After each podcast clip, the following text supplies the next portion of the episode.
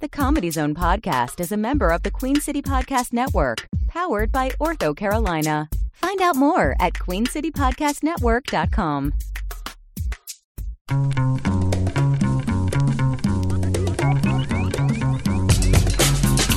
From Charlotte, North Carolina, this is the Comedy Zone Podcast. Find us on Twitter at the CZ Podcast. Email us at comedyzonepodcast at gmail.com. Now, your hosts, Will Jacobs and Jason Allen King.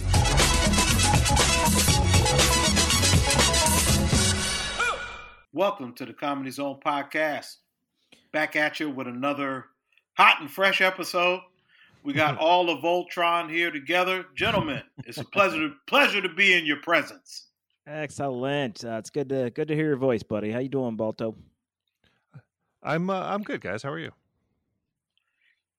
we are great. Now, this is uh you've been you guys have been listening long enough to know who these people are, but I always say Brian Baltashevitz and Jason Allen King. I, you know, because of our 19 years of being professionals Com- here. combined uh, experiences, right? Yeah. Yep.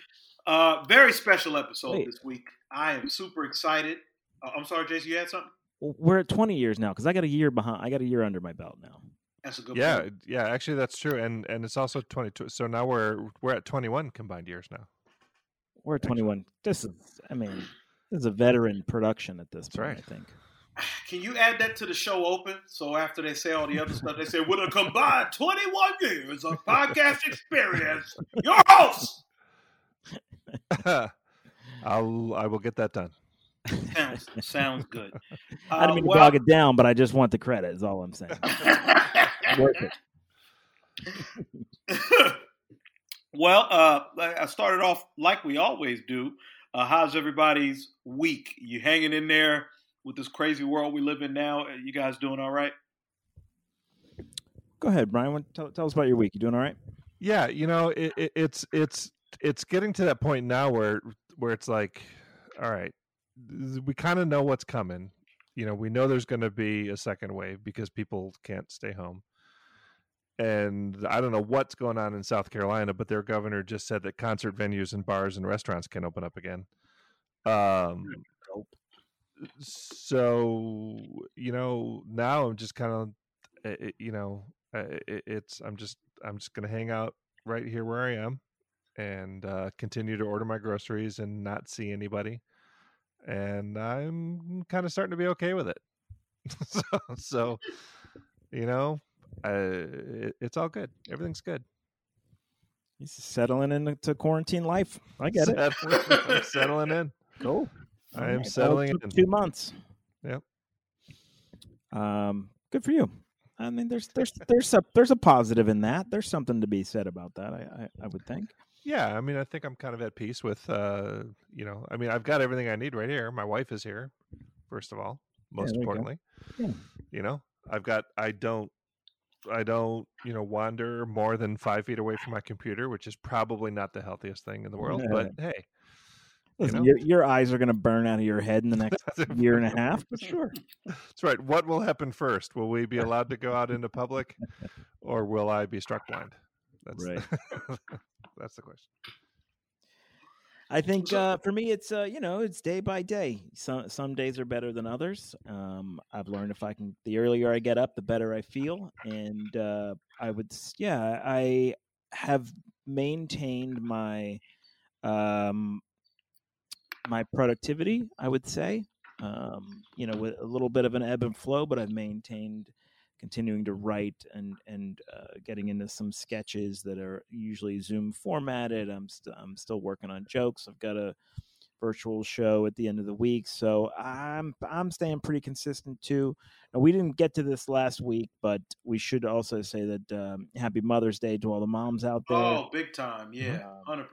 Good call. and I and our, our family did practice a, and I'm I'm actually genuinely proud of my family that we needed to see my mom. My mom needed to see us, so we went, and everyone had a table. Now we're we're a big family. Like four of the five uh, siblings are down here, and every we did it right. My folks stayed on the porch, and each of us took kind of a corner and stayed there. Mm. and brought our own. We brought our own food, uh, our own chairs, drinks. Like it was uh, pretty impressive. Uh, That's great. I, don't think I ever got you know ten feet of my mom actually, but it was uh, it was nice. It was really really nice. We got to do that. That was the highlight of the week for me. So Yeah. Was it difficult at all, like not being able to give her a big hug and all that stuff? yeah, oh yeah, definitely, definitely. It it was interesting. The the text uh, kind of group text of all of us who were here, including my nieces and and that who who also live here was it was a little bit of an emotional buildup. Like we got to get to see mom. Mom needs to see us. We need to see her. Like we kind of definitely were lacking. We're a pretty tight family, and uh, so it was kind of. Uh, it, was, it was nice. It was very, very gratifying. To gratifying is not the right word. It was emotionally sort of. We kind of needed that, so Yeah. it was it was really good. It, it was it was hard not to give her a hug and to you know, you know that kind of thing. But uh, but it was definitely worth it. We did the right thing and masks and gloves and everything. We we practiced the best we could. Was it more? Was it more of a fulfilling experience than you expected? Um, I mean, uh, I think it was. I think it was. Uh, I, I don't know if the, I don't know if the, what kind of Well, let me- me- expectation I, yeah. I gave. But. No, I was gonna. I was just gonna say like like I had a uh, a call with my line brothers on Zoom uh, about a, couple of days ago, and I was like, oh, it'll be fun, you know, seeing the guys or whatever. And I got in there, and it wasn't just like old times, but it was close. And I was really surprised that even though there were sort of restrictions on the way we could communicate, that it still filled me up in the way it did. And I was just wondering whether you came into this with sort of reduced expectations because it couldn't be like old times and whether it lived up to that or varied from it or whatever. Yeah, uh, I would say that uh, in a in a different way, uh, I was it, it, it definitely sort of satisfied the need to you know listen. I don't have the, the slightest problem saying I'm I'm a little bit of a of a mama's boy. I'm the youngest in the family, and you know my folks mean the world to me. So getting there and having some of the conversations sort of dip dip back into normal uh, with them was uh, definitely kind of a happy place, a very you know you're feeling safe and normal and and like that felt really good. Here, my brothers over here talking a little bit of sports, talking to my sister and my niece about friends and like you know my dad giving somebody a hard time in a funny way and and mom saying oh talk to you know talk to grandma all that stuff man I, it's Mm. yeah, that, that's something that I that that fills me up anyway on a normal basis. So had not having that for for two months and getting that was really really nice, especially on a day that we got to, you know, show mom some extra love. It was good. It was really important. It was good. I hope everybody got some some semblance of that. That filled me up a little bit just listening. That's fantastic, man. Oh, good. That's man. Really nice. Yeah, got a great family. So, um, uh, oh, that's right. Uh, there were a couple How was your week, buddy? Oh, that's right. I didn't talk about me. Um, it, it was good. Uh, you know, we still we're hitting the final couple of months of the pregnancy, so uh, you know, my wife's got the appointments and all that. Things are good. We're smooth sailing right now, so uh, very thankful for that. Glad to hear that. Uh, yeah, yeah, man. And then with my son, dude, he's uh he's three.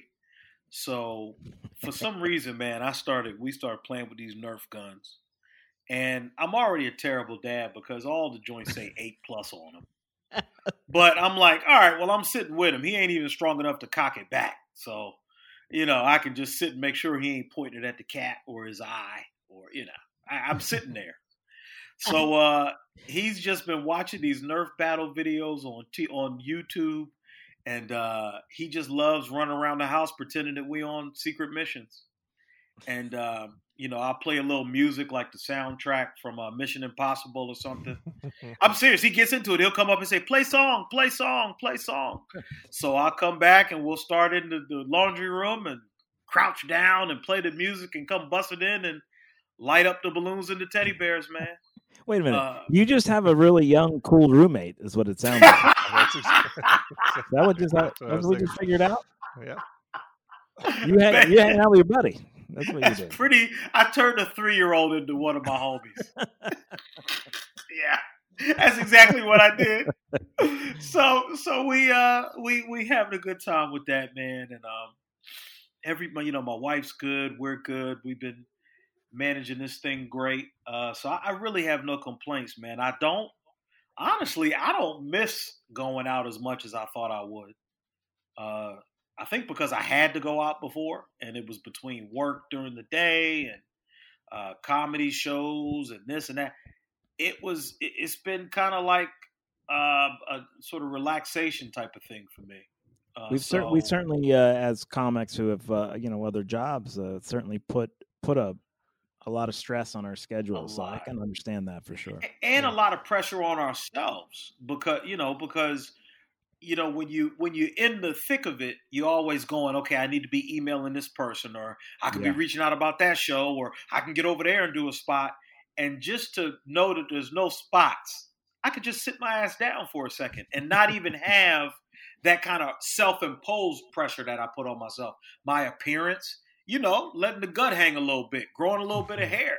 Because you know any other time i'm trying to look a little bit thinner for my day job and and, and staying a little bit trim for the image and the comedy and the and the video stuff and uh, to not have that pressure and just kick back and eat pizza and sit up and scratch my belly man it's uh it's been fun.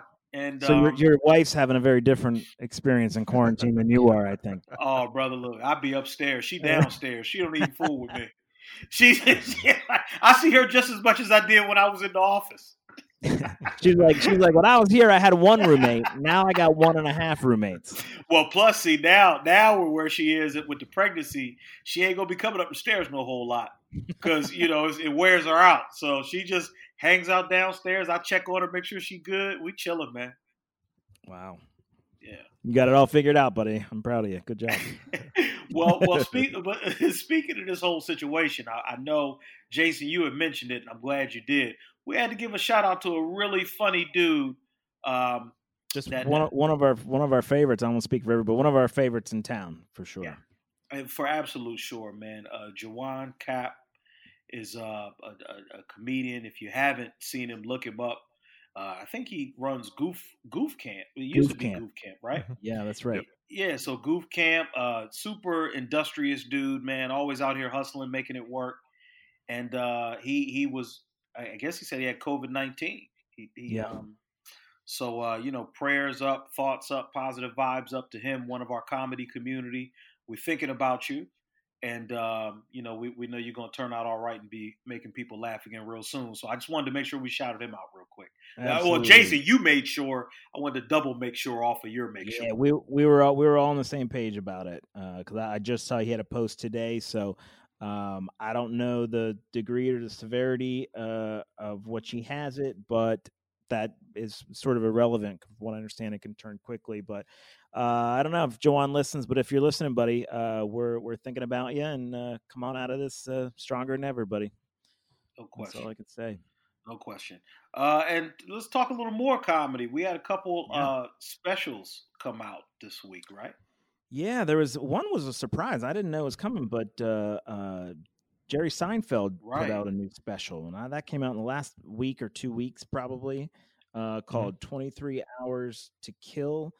Um, and kind of before we get into it, I mean, Jerry for me was someone that, like, when I was long before I got into comedy, obviously, I knew who he was, and I'd seen some stand up and I read his book just because I always thought he was funny. Obviously, he has a TV show, so I've always been a fan of of Seinfeld. I've always thought he's pretty good. I love comedians in cars getting coffee because it's a very different persona. If you know him from stage, from his uh, from the Seinfeld show, and who he is in that show, is very different. He's sort of this kind of alpha male with biggest bravado. He's kind of like he's walking around with the biggest dick in the room kind of character. So a lot of people have liked him less because of that. I've actually liked him more because of that. Um, be, because he knows the industry and the business and yada yada yada. I mean, were you guys a fan of him in the in the 80s and 90s? Absolutely. Yeah. Yep. Yeah, uh, uh, yeah, I was a huge Seinfeld fan. Um, I, I, probably saw all of those. Uh, yeah, big, big Jerry. Matter of fact, I and, saw him when he was in Greensboro a few years ago. I went and saw him. Oh, really? Uh, oh, great. Mm-hmm. I've never yeah, seen him live. Oh, it was like watching a Swiss watch. Uh, like live, just so so smooth and connected and precise and methodical. Uh, not not a wasted word in the whole hour and a half or whatever it was. Just a master, man. It was it was really good.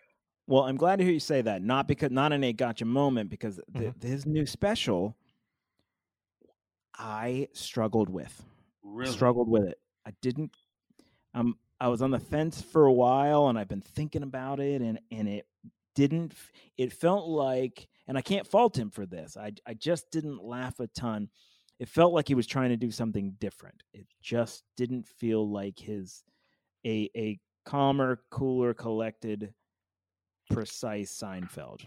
Balto, you saw it. Did you have what were your thoughts? That's my th- kind of thesis, anyway. Yeah, I think you're. I think you're right on. I don't think. I don't think it was as precise as kind of we're used to seeing him. Yeah. Um, eh, and I thought it was just okay. I Yeah. thought eh, I I it was you know if you if you are a, a, an average consumer of comedy and you liked uh, Seinfeld before, you're gonna like this just fine. It's fine. He's not breaking any new ground. He's not doing anything, uh, you know, really that he hasn't kind of always done. But but I did get a sense that he was kind of mailing it in a little bit, honestly.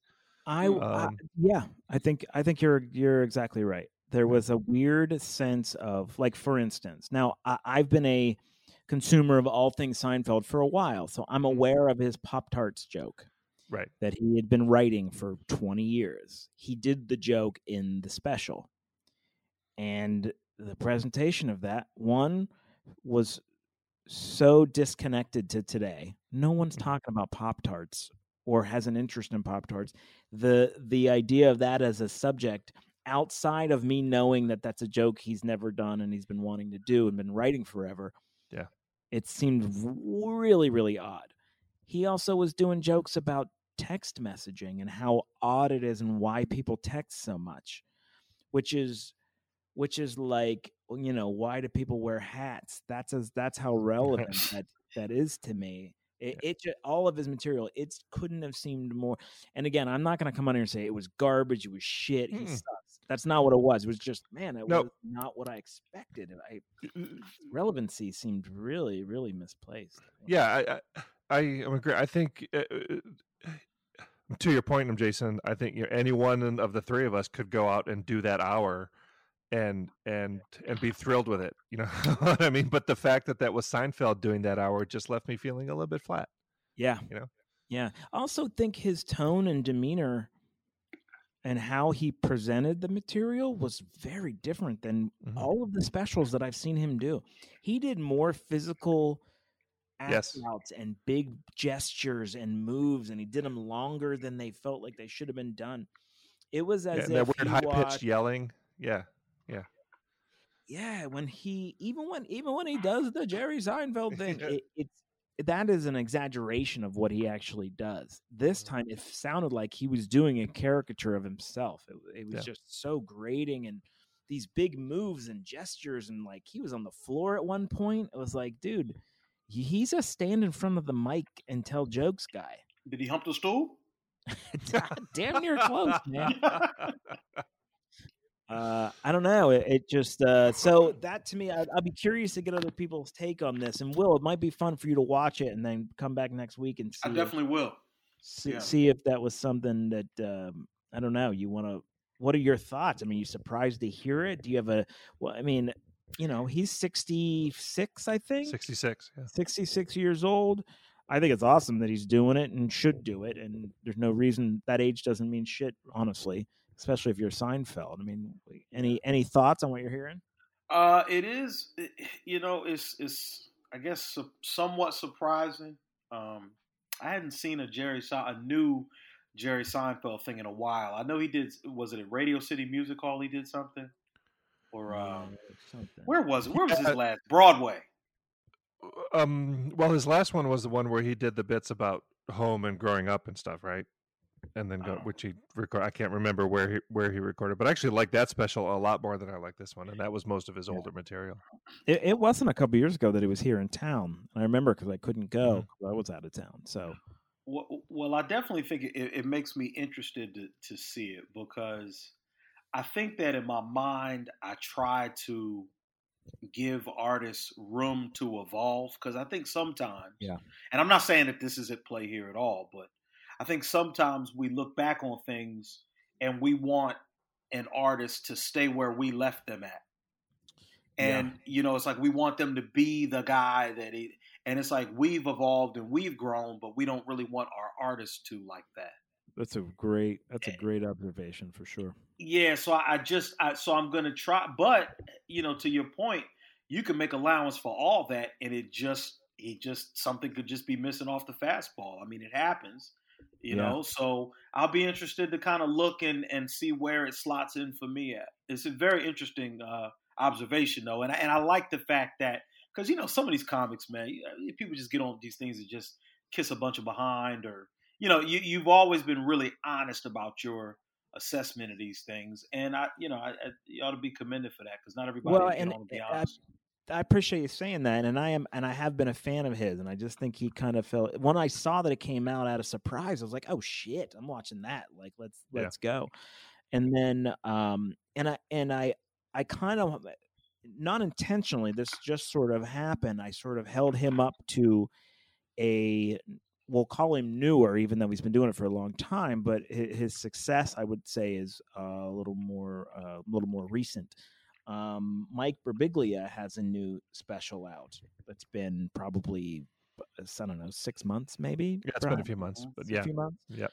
Um, who's someone I've seen? Mike Birbiglia. He, he look him up. He's got he's had an interesting rise to his success um, and how he's gone about doing it. He is to me what I would consider a, uh storyteller Mhm. and but also uh, you know a joke teller at the same time. He's evolved a little bit in his in his growth from what I've seen. So I watched Seinfeld show, and I would say it was probably two days later, I think, that uh, that I saw Birbiglia show, and he had he the the venue was a similar venue to his last special, which I'm not going to remember the name of it. This one's called the new one, uh, and it looked like a somewhat of an off Broadway. Uh, kind of like the booth theater here in town. Maybe there was Yeah, was- 600 people there, 800 people. It was it was on Broadway actually.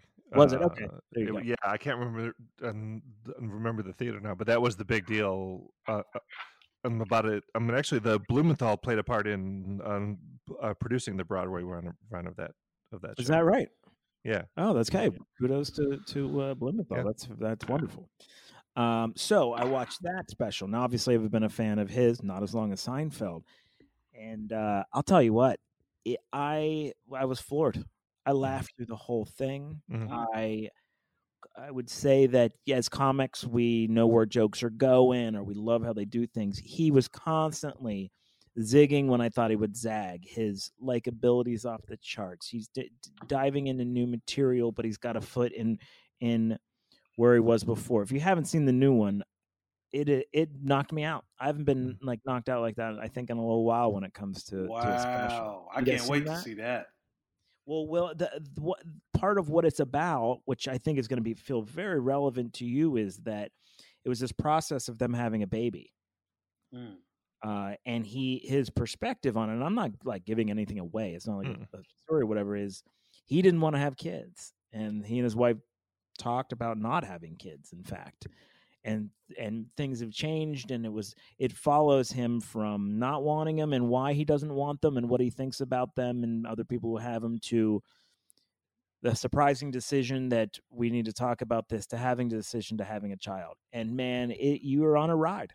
If you haven't seen this, it, it just was a nonstop fascinating because he does this thing. It's almost like a more of a one man show, Yeah. but you laugh so much that it's hmm uh that that it's it's got to be considered a stand up show. It's it's stand up. Don't get me wrong. Um, and uh, it is just absolute brilliance. Th- th- that was the same way his special that he did about him meeting his wife. I remember that special, and it felt like that. Uh, just Yeah. talking about their sort of love story. Um, Right. Yeah. So so I was really into that last special. So I know I'm gonna like this one. So I'm excited about that. And Jason, like I said before, man, between Chappelle and Seinfeld, you don't pull any punches. And you, I mean, two men that with a phone call could incinerate your dreams. And you you don't and we have thousands of listeners and you do not care and like I said, I, I commend it. I wouldn't do it. I wouldn't do it. But but I um you know what? Kudos to you, man, for speaking your mind. Whatever happens to you, kudos to you for speaking your mind, man. I always you may will never see you. me again, everybody, because with the you know Seinfeld Mafia, that uh, I might be out. But I will Wow. check. I will check them out, and, and we'll talk more about that. I'm I'm excited about that. Heck yeah. Uh, that's all I got, guys. We you you, you got anything else? Anybody? I talked everybody's ear off this time. Sorry, fellas. no, that No, was it's perfect. Good. Perfect. Uh, uh, uh, as long as we're talking about um, Seinfeld, I do think we have to uh, note the passing of Jerry Stiller this Oh, past man. week. that's yeah. right. Yeah. Um, you know, I- one, I- yeah, it's not unexpected. You know, he was 92, and and but but man, some of them just sting a little more than others, and this one just uh, Yeah. you know was was, was uh, a drag. You know, he was You know- just it was so funny on Seinfeld and The King of Queens and um, the work he did. You know, before, if you get a chance, go back and listen to some of the sketches uh, that he did with his wife uh, Anne Meara. Um, Yeah. j- just the timing and so funny. And talk about not a wasted word, man. The, the their old stuff is so great. And he didn't really get his due until until Seinfeld, and and it was just Yeah. so great, just really really good. You know one of the things that i that i admire about people and i don't care if you're you know uh, the most famous sort of actor in the world or or a nobody if you take a small role and make a meal out of that Yeah. and make that a memorable role uh, I I I will just admire you forever. That that to me, he took he took that role and and made it. That that was part of the the fabric of that show was his parents and and no, uh, uh, it's small part because of his because of uh, Jerry. Uh, he he was just Yeah. absolutely so awesome. He made the most out of that. I was reading an article, and I think the Hollywood Reporter was talking about him, and uh, uh, after he, he had passed, and he actually turned down the role of uh, uh, Frank Costanza um, initially, and then the guy they had brought in to do it wasn't working out, and so they went back to Jerry, and he was like, "All right, I'll do it." Um, I mean, they wanted him to wear a bald cap, and he's like, "I'm not wearing a bald cap." Um, um, and then, um, and then they wanted him to because um, um, Estelle Costanza was so loud and so shrill. They wanted Frank to be kind of a shrinking daisy compared to Estelle, Oh and uh, was like, eh, you know, we'll try it that way and let's see. And so he was uh, really meek and tame, and and uh one um table read he got kind of sick of being meek and tame and so he just started yelling all his lines and um larry david and um jerry seinfeld looked at each other and went yeah okay do it that way so he That's did so the funny. complete opposite of what they wanted him to do and it, it and it's it's um timeless television i mean it's just it's just great stuff That's so that playing within yourself. He he know what he, Yeah. he he knew what he could do, and he and he ended up doing doing the right thing. That's fantastic. yes, indeed. Well, um, uh, that's yeah. I, is there anyone else? No. Nope uh No, betty White's Everyone okay. else can go to hell. We just covered it. Every, we just did it. said what? Everyone else can go to hell. There's nothing else we need to talk about with anyone else. No. If you weren't mentioned, you're garbage. So we'll see you next week. yes. Uh, well, uh, fellas, uh, thank you all. Um, and a s- special shout out and thanks to my uncle, Dr. Sidney Jacobs. Well, Dr. wait, Sid. w- w- people haven't heard that yet this is the first segment Is it? yeah Do Yeah, introduce him like we're right, right, boss? yeah yeah yeah So, uh, well, now it's awkward. Um, so, I don't know. Uh, I got to Well, tap into my 19 years assuming, of right? experience. Huh? I'll cut I'll cut all this stuff out. So just go ahead and start the introduction. You know what you're about to hear. Oh, uh, so coming up next, uh, ladies and gentlemen. there you go. Uh, we have uh, Dr. Sidney Jacobs, my uncle, to uh, give his perspective on uh, a story that is very painful to me. So you all will enjoy this uh, coming up next. I can't wait.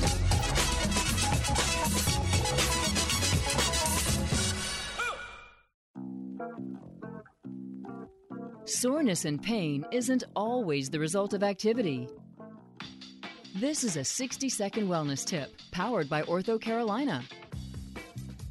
Prolonged sitting in a car or at your job aggravates muscles and joints and can cause pain. A standing desk can help.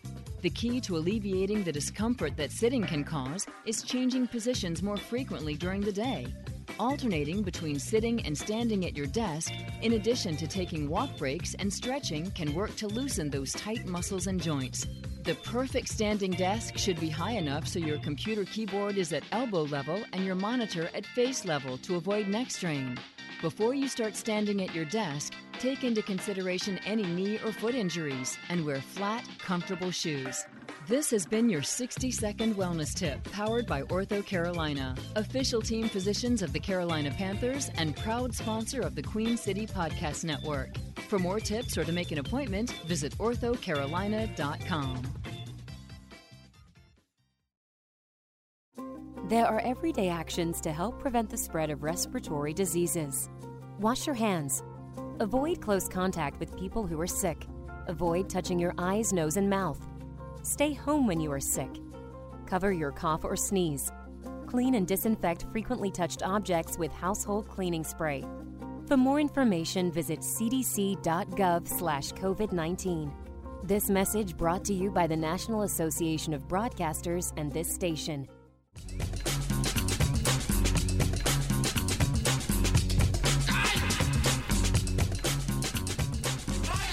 Welcome back to the Comedy Zone podcast. We're here with a very special guest uh, who is a family member of mine. He's known me b- since before I knew me. Uh, is is my uncle Sid's uh, Dr. Sidney Jacobs uh, is is on is our guest today. So Uncle Sid, uh, please say hello to the people. Welcome. Hello, my people. so, uh, h- how you doing? Are you you? Uh, this is your first podcast? Um, not, don't think so. Um, had one, I think earlier this year or something like that. Oh, okay. I thought I thought we might have been your first. Well, you're close. Well, close. So so uh, either way, but but I wanted to get your reaction to a clip because I'll give you a little bit of background. okay. We uh, did a segment on the show called Okay. uh, "Your Worst Sports Moment Ever." As a fan, all of us are sports fan. Uh, Brian is a Detroit fan, uh, Detroit Lions, so he's got a hundred of those stories. oh, wow. Jason, yeah. Jason is a Pittsburgh Steelers fan, so he's done a lot of winning. He's done a lot of. Oh, winning. yeah. Oh, he knows how to win. He knows about winning. Yes. Not just in football, but I appreciate that. Thank you. and then, of course, you have me, the, the Philadelphia Eagles fan. But I was telling the guys that my most painful memory didn't even involve football. Right. It was uh, Charles Barkley, the 1993 finals, and uh, they were playing Michael Jordan and the Chicago Bulls. The Bulls were coming off two straight championships. They were going for a three-peat, and Barkley, my favorite athlete in the world, was uh, Yes. the only thing in the way of stopping them from becoming a dynasty. So that's the backdrop for, for our interaction. Yeah. And then Uncle Sid, you were on the Jordan side. Can you can you give the people a little bit of, of how you became a Jordan fan and what got you to that moment? Oh, wow. Well, being that um, I'm from North Carolina and that he went to the U- University of North Carolina, then, uh, of course, I went with Jordan. Uh, before that, I was with uh, Magic and Kareem Abdul Abdul Jabbar. Sounds and, like a lot of and winners. but after seeing, of course, well, well, you, you have to win. Okay, it's it's, it's about winning. It's not about coming in second. they tend not to remember. wait a you, second, all You don't, you don't just become a, a Detroit fan. I don't understand. I don't. I'm not following. What's- so, so, so you so you had been so you had been a Jordan fan. I was a Barkley fan. So I'm going to play a bit wow. of sound for you right here. Hopefully, you all will be able to hear it. Yes. by two. And comes out of this possession. They want Michael to get a full head of steam, try to keep him in the middle of the floor. Well, Pippen got the Yes. Here's Paxson for three. Yes! Take a one-point lead, and Phoenix calls for time. with three and nine. Yes, I, re- I remember that. Yes. Now, Uncle Sid, what what? Yeah. Now we were at uh, my grandmother, your mother's home. Could you Yeah. set the background of, of what what what do you remember from that night? Well, every time I see that shot, Alzy, I think about you. I think about Will. Okay, and I wrote something here when the shot shot went up, and uh, I have written here, Alzy. After the shot goes in, Alzy slumps back in his chair as if taking a dag- dagger to the chest. He sits there for a few seconds, complete silence. He goes upstairs and cries. More, he was depressed, immobilized for a week. Question Why would anyone pick a serial loser expecting to win? That's what I have. Wow. Oh did I mention he was a poet? Yeah, that's you could tell, right? oh man.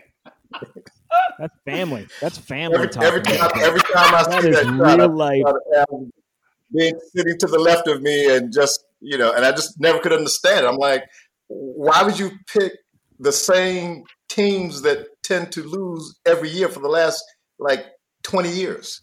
It made no sense to me. It's And so I always and I always like to follow winners. but it's about so you do you wait to see who won the championship. Well, I knew Michael Jordan was going to win the championship. I knew I had a winner. I knew I had a winner for the next probably decade or something. I knew that Michael Jordan was, you know, just the epitome of greatness. You know, I, I, I, before that it was Larry Bird and and and and and Magic, and so on. So I mean, why wouldn't I pick someone like uh, Michael Jordan? I mean, it didn't make any sense. That's if you want to win.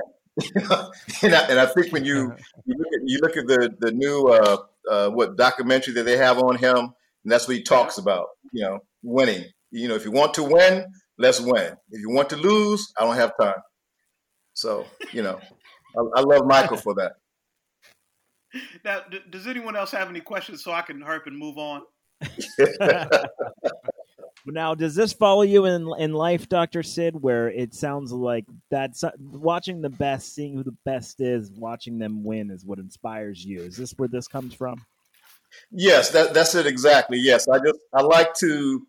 I mean, uh, being that I mean, if you ever lost in anything, um, it's it's not a it's not a, a good feeling.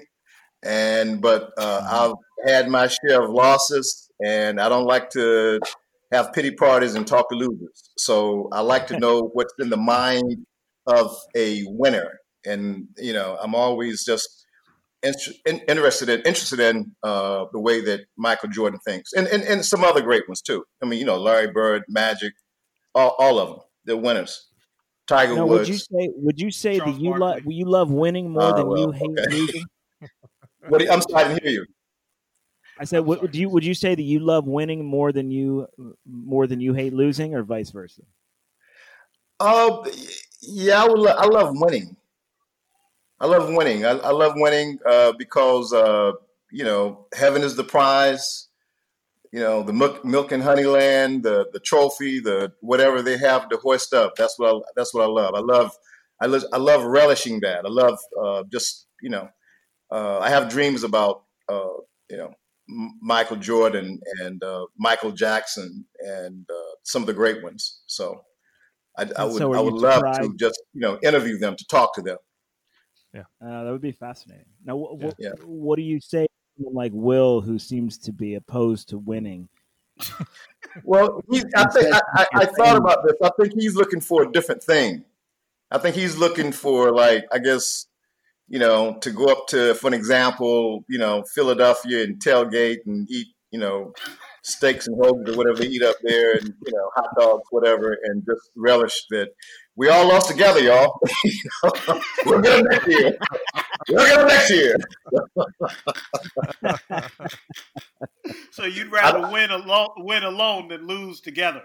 Yes, I like feeling good. Yes, that's, that's a good feeling. Feeling good. All right, not being depressed. But do you understand that the winning is sweeter when you have waited for it? Well, that's that's if you live to see it. and coming out of Pittsburgh, 20 nah, you you- might sometimes you don't have to wait. You don't have to wait. It feels great. Jason, I, I got to tell you real quick, man. I, I got to tell y'all real quick about the most despi- despicable thing my uncle's ever done. so he talked trash about the Philadelphia Eagles for years. I mean, he just he, he used to talk about them like they were the worst organization ever, like they were the Browns or something. That's how he used to Oh. talk about them. Oh, Then all of a sudden, man, they win the Super Bowl, and I call him up to rub it in his face, and he starts yelling, talk about we won. I said, what the hell do you mean we? What do you mean we won? what the hell do you mean we? He said, look, I live in area two. We won. he saw winners that year, so he jumped on board. There's nothing wrong with it. Right. He, I've never seen anything like it. and, how quickly, and how quickly did I jump off? okay, so He back off. yeah, it was a brief stay. yeah, that's fantastic. so so one thing uh, another thing i wanted to bring up uh, because uh, so i know uh, I, I don't know if i told the guys this but you were there the first night i performed in front of a real audience. Yes, yes, i was performing at the comedy zone uh, graduation where they had like a you know a class that they taught at the club. And then after like an eight week course or something uh, you graduate and all your family friends you know everybody's people come out like a graduation and come to a show so it happened by just happenstance to uh, be on the same weekend as the CIAA. And my uncle and dad, uh, both y'all both went to Fayetteville State, right? yes. So so then so then they were here for the CIAA festivities, and the show happened to be that same week, so they just happened to be here for it. So my dad and my uncle go to the show, and uh, I, I'll let you take it from there, Uncle Sid. What what do you remember about about that night? Well, that you were a master, that you were had total control, and so on. I couldn't believe, and and, and even over the years, I, I thought that you had more training actually. Um, and I remember this lady. Well, number one, I got had a, I got a severe headache because I was laughing so hard. And uh, I remember this lady coming up to me, uh, this uh, uh, older lady, and saying that this guy is really, really funny, and she was very, very serious too. So that's basically what I remember, and just to know that that you know that that my blood played a- played played a part in that uh, made me feel real, real special. Yeah, I would say a big, big part. Yeah, absolutely. so so so so then so when when the show started, were you nervous? Like, oh man, I hope he don't fall flat on his face or any of that? No, because I knew that you were a natural at it, uh, because you've always been funny. Uh, when you told me that you were looking at giving up law, at least going into comedy, I was all for it. And I knew a lot of people in the family were like, you know, you're crazy as hell. okay, you're doing what? okay. What? After all, all this education, now you Most of want to be a damn feel the same comedian? Are you kidding me? But I knew it. I, I felt pretty good about it. So, You know, so because then, he uh, had choices. He, he had choices actually: law, law, uh, uh, the culinary arts, and also comedy. So yeah, I never mentioned that on the podcast. Yeah, I, I used to I used to cook. I had a, a scholarship for the Philadelphia Restaurant School, so Really? something Yeah. else. Yeah, Really? I was concerned. I, I love to cook, man. That's that's so Yeah. cathartic for me. But uh, yeah, so so um so after the after the uh, performance, I remember my dad telling me kind of about this moment that you and him had where. Uh, and mind you, Jason and Brian, I'm meeting Sandra's parents for the first time on this night, also. that's Because amazing. Sandra, Yeah. You're just like, just let's get all this big, big stuff out of the way in one night. Is what you were doing. I get it. That makes sense.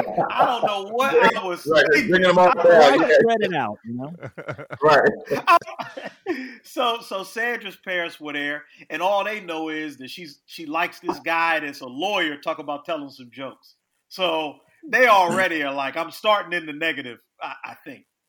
So they were there that night. My dad was there, and my uncle was there. And uh, after I performed, uh, my dad tells a story, Uncle Sid, about you and him talking and him saying, uh, "Yeah, y'all, you can forget about that legal thing. This is Oh, yeah. what he's supposed to do." Yeah, yeah, yeah. I, I don't know how he took it, but uh, it was the real deal, and I felt that. So, you know, and he went on to uh, prove himself, and you know, right. So it's a great thing. And I think that uh, I mean, what just like what what about it did you you think was what did you see about it? Like, was it the the audience reaction, or how much I loved it, or some mix of the two? Well, as a uh, uh, as a former recruiter for the uh, military, and also as a sociologist, I'm always looking at crowds. I'm always looking at how many people are there for for uh, for for example, uh, looking at even you know the male female relationship uh, relation ratio, I should say, and also uh, how many black people are there, how many white people are there, how many. Just I'm always just looking at those things. Those I, I call them social facts. And so then uh, when you can turn a crowd on like that, I mean, that's an amazing thing. Particularly being a former or being a, a professor myself, then I, I, look at that, and you know, I mean, I look at I look at you, I look at the comedy, but then I'm, I'm looking at I'm looking around, looking at the people, you know, and they were all just you know rap, they were all into it, so you know, and, and that's amazing. I mean, people don't realize. I, I can imagine how hard comedy, I would imagine, you know, can be. Uh, being a former professor, you know, I mean, you up there by yourself, even when you were reciting or whatever, you know, you screw it up, you're done, you know, and he just had total command of that. So I was really impressed by that. And and his, and his jokes were just really just funny as hell, quite frankly. And he had a way of just again delivering his own style. You know, he was he felt good in his own skin, you know, and, and he delivered that. So it was great. Well, I got a funny, a funny. I appreciate that, and I and I got mm-hmm. a funny uh, add on because mm-hmm. I don't know if you remember that night, but I told some jokes about University of Phoenix. Yes, I do. Yes. well, what happened was I took that tape, man, and I sent it up to my mom's side of the family because because uh, they didn't get to see it, you know. So they said, okay, well, we uh we we we want to we want to see the show. So I said, okay, I'm gonna send y'all to get the clip made up and send it up to you. So I got it and sent it up there, and they said they was gonna play it at July 4th at the family gathering. Yeah. And then I talked to my aunt like a week later, and she's like, uh, I was like, so what did they think? And she said, uh, she said, no, we couldn't play. I could I couldn't play that. and I said, you I said you couldn't play it. Why? And she said, You know how many University of Phoenix graduates we have in this family?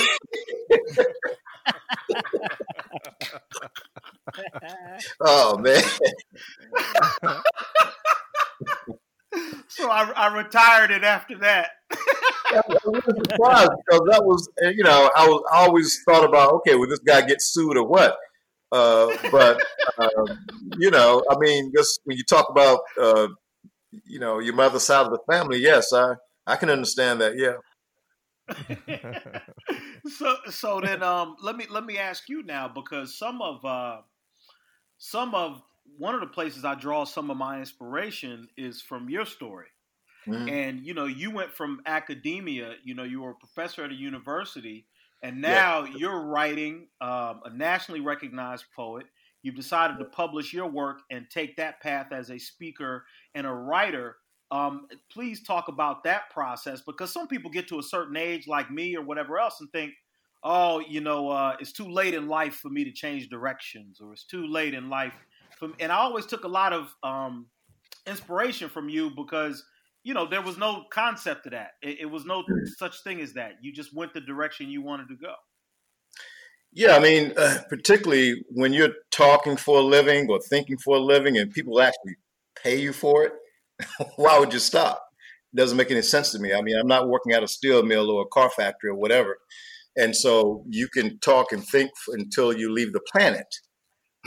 so for me, it's I call it uh, fulfillment. My finale. I have a had a strong uh, military background. I was in the Air Force, uh, the Air Guard, the Army Guard, and I was in academia. And so this is kind of like a confluence, putting everything together. And so then uh, it takes time. But when you look at my myriad experiences, um, you know, I, I, have been blessed. I've been blessed. And um, so I would not give anything for my journey. Uh, this is where I am now, and I'm looking to just, I'm just getting started. Can I just read something right quick? Can I read something right quick? It's just a, just I'm not going to read the whole. It's just a just a few seconds, really. It's called "Free Eternity Still Ahead of Me." Free Eternity Still Ahead of Me. Thrilled to be 65. Uh, eternity still ahead of me.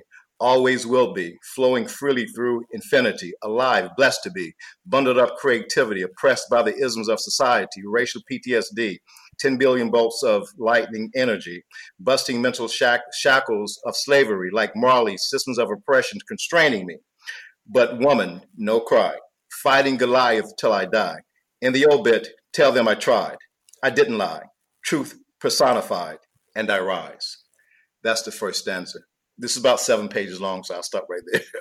So Oh, this this That's basically yeah. I just wrote this. It's about seven. It's pretty long, you know, but it's this kind of captures. We're talking about age and that kind of stuff, you know, and I'm just blessed to be able to talk and think and get paid for it. So, what advice would you give to somebody listening right now that's that's you know they, they've got this idea or they've got this passion, but they just eh, you know they don't think it's feasible or they think they're too old to go after this or that. What, what would you Uh, tell somebody? to uh, uh, keep, excuse me, um keep the faith. Uh, don't listen to naysayers and get around all the winners. Okay, play tennis with people that, that are better than you. okay, Still. if you look, look, listen, if you can't be around Tiger Woods, then write about Tiger Woods. Okay, okay. yeah. So you know, Oh, he's find got a great piece there. called Tiger Time. Yeah. Yeah, yeah. And Alzy actually, uh, Will does a great job. He does a fantastic job on the piece that I wrote years back called Tiger Time, and uh, it's just amazing that piece. And so, um, you know, again, what I do is because I've I, I wrote a piece, I think this year on Serena Williams. Um, in that piece there, I have her winning 25 uh, Grand Slams or something like 25 majors. And so uh, uh, when that happens, and I guess I release that or whatever. But uh, I, again, I, I'd like to when I when I write about someone, then I'll treat that as if I were like writing a paper or whatever. So then I would go back, and even though I know about them, I would go back and read on Kobe. I go back and read up on Michael. I go back and read up on Serena. I would treat it just like if I were writing a, a serious, uh, you know, paper or something to be published. So it's not just poetry. It's not just like you know, Mary had a little lamb and a fleece for. I don't. I don't do that. so I, I, it's serious. It's some serious stuff. I got some sociology in there. I got race, class, and gender at times. I got, but overall, though, I have agape. I have love in there because it's all about in the final analysis.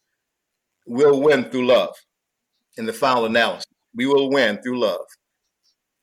E pluribus unum. All you know. E pluribus unum. Out of many, one. You know, one love, one God, one aim. Yep, one goal. Well, that's that's a fantastic note to end on. Uh, I, I, I thank you for your time.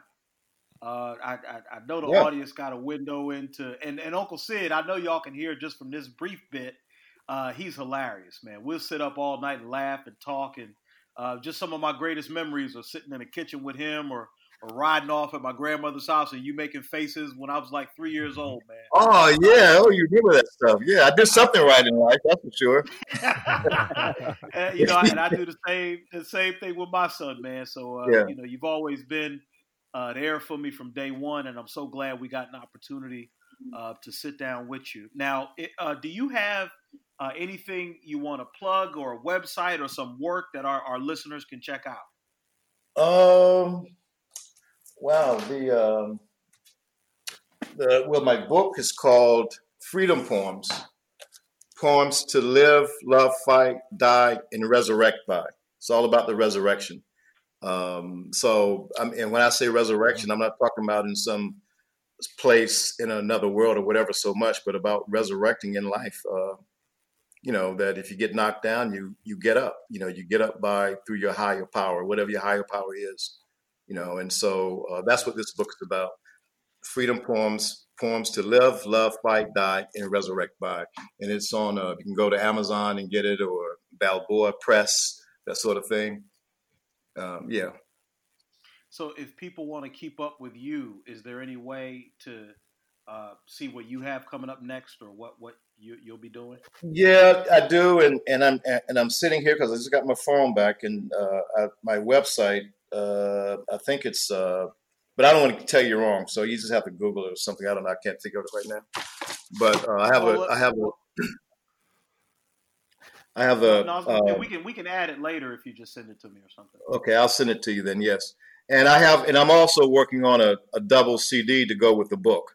So I'll have the Freedom Poems uh, double CD, and actually I have two more manuscripts. I have uh, uh, the thicker book, about a 55,000 word book, whatever it is, called Determination, and then I have another book, uh, a manuscript called uh, the Book of Love. So all those loves in my life, you know, from uh, you know my grandmother, my mother, uh, my wife, deceased wife, the divorced wife, friends, my dogs in the military because I train dogs in the military.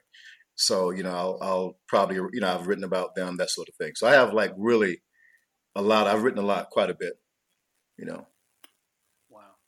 Well, uh, I I don't have any more questions. Y'all y'all have anything else before we we check out? No, I'll say I see a lot of connection from. Uh, we started this with a, a lighthearted talk about uh, these sports moments and who your uh, your favorite people are, and, and seeing the kind of what inspires you and, and some of the content of what you're writing. Uh, it sounds like if that, you know, uh, if if people want to be inspired and, and hear you know positive thoughts and and uh, coming from a very an intellectual place and, and a lot of passion, uh, check out check out Dr. Sid's work, man. I, it's been fun hearing you talk about it, and I enjoyed your uh, your outlook on life. And uh, best of luck to you, man. I really do. excuse me. excuse me. I appreciate that. And also, I have a I have a bottle of uh, Jordan cologne here. I don't know if he still if he says that or not. Oh man, let me tell you, dude. Will should have to wear that. Jason, do you know? Here's how horrible this man was.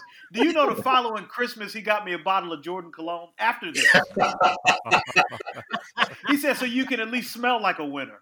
Oh, But, but, but you think about that. Just let me just say this right quick. Uh, I was I, I had the opportunity to uh, speak in Athens, Greece, uh, 2012, 2000, no, 2011, 2010, 2011, I think.